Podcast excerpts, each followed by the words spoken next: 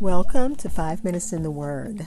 This is your daily podcast of Bible reading and insight into God's Word. We are continuing our study in the book of Acts. We're still in chapter, well, we're in chapter 6, looking at verses 2, 3, and 4. In these verses, we will read how the apostles handle the grievances and feelings of discrimination by the widows.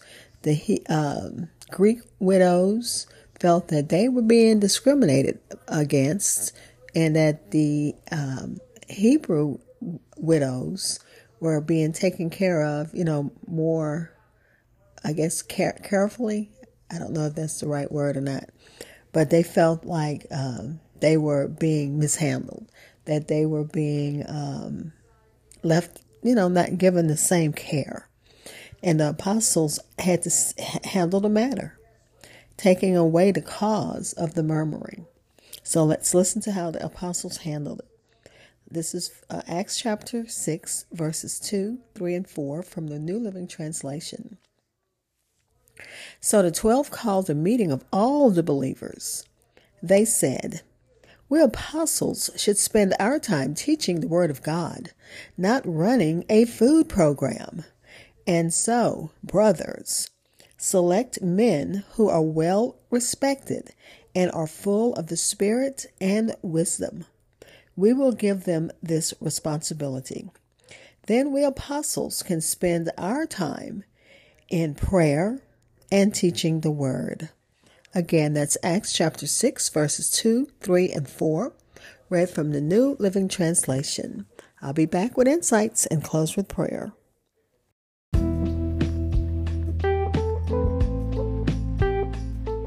Hi, this is Hope Scott.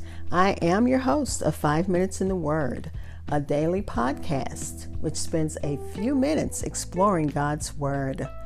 Thank you for listening and following my podcast which can be heard almost anywhere podcasts are heard, including Spotify, Apple Podcasts, and so many other platforms. Like and follow at Minutes Word on Facebook and Twitter.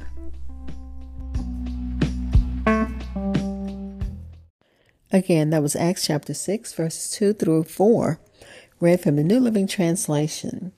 We do want to uh, pray for the Buffalo Bills player, Damar Hamlin.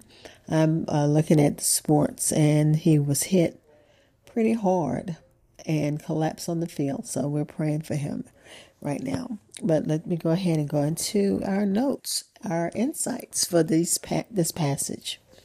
The 12 called a meeting of all believers because the widows were complaining that their needs weren't being met equally the um, Greek speaking believers complained about the Hebrew speaking believers.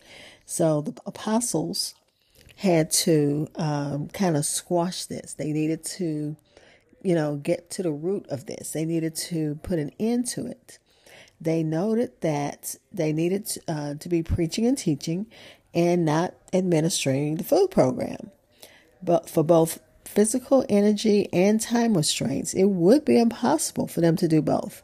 And even in to, you know today's world, in today's church, you have groups and auxiliaries that handle the little uh, things that need to be done, the little personal touches that you know the pastor and the leaders in the church, you know, they need to focus on preaching and teaching and um, ministering in other ways. And just imagine they're saying that the church had grown so much and there were so many widows and it's only 12 of them. So, of course, it would make sense to delegate. But let me continue.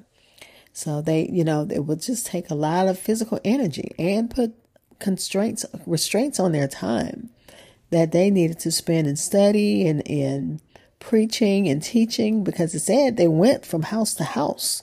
So you can imagine how much time you're going to have if this is what you're doing every day. The reason was not that the apostles thought they were above the job, but they had been called to preach and teach the word of God. and that had to be their priority. The apostles explained that they would remain faithful to that calling, prayer, and the ministry of the word.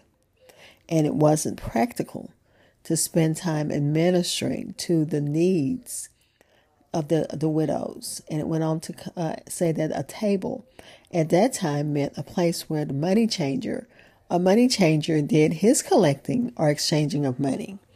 And so that's how the deacon's office came into being. They were, uh, the deacons were elected to oversee the distribution of monies and provisions for the needy among the fellowship. And that's according to Ogilvie.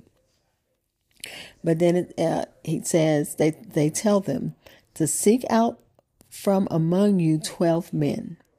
So it says uh, possibly they chose seven so that one would could oversee the needs of widows on a different day. Or seven is the number of, of number of completeness. It's a perfect number. But anyway, the five requirements were clearly spelled out. The they had to be believers. They're searching among themselves.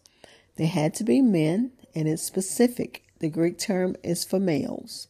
They had to be well respected, full of the Holy Ghost, full of wisdom, demonstrating their ability to apply God's truth appropriately to life situations.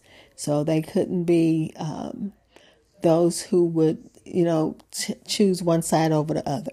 They would weigh it, you know, judiciously. They'd be fair. And that's according to um, the Life Application Bible. So they wanted men to, uh, who could handle this. And it said that seven was a, a typical number of men used to handle public business in Jewish towns. Uh, the qualifications list can be read in 1 Timothy, verse 3, I mean, chapter 3, verses 8 through 13. So the 12 are the apostles spoken to the, to the general group. They didn't choose them themselves. They told them to go out and seek out who you feel. And then we will vet them. We'll, do, you know, we'll do the vetting. You just find them. And no doubt someone probably suggested that they should be doing it themselves, but they knew that, you know, they knew what they could do. Sometimes we accept a lot of things because we might feel bad about not doing it if someone asks us to do it. But they knew their limitations and they did not want to shortchange what God had for them to do, which was teach the word. Let's pray.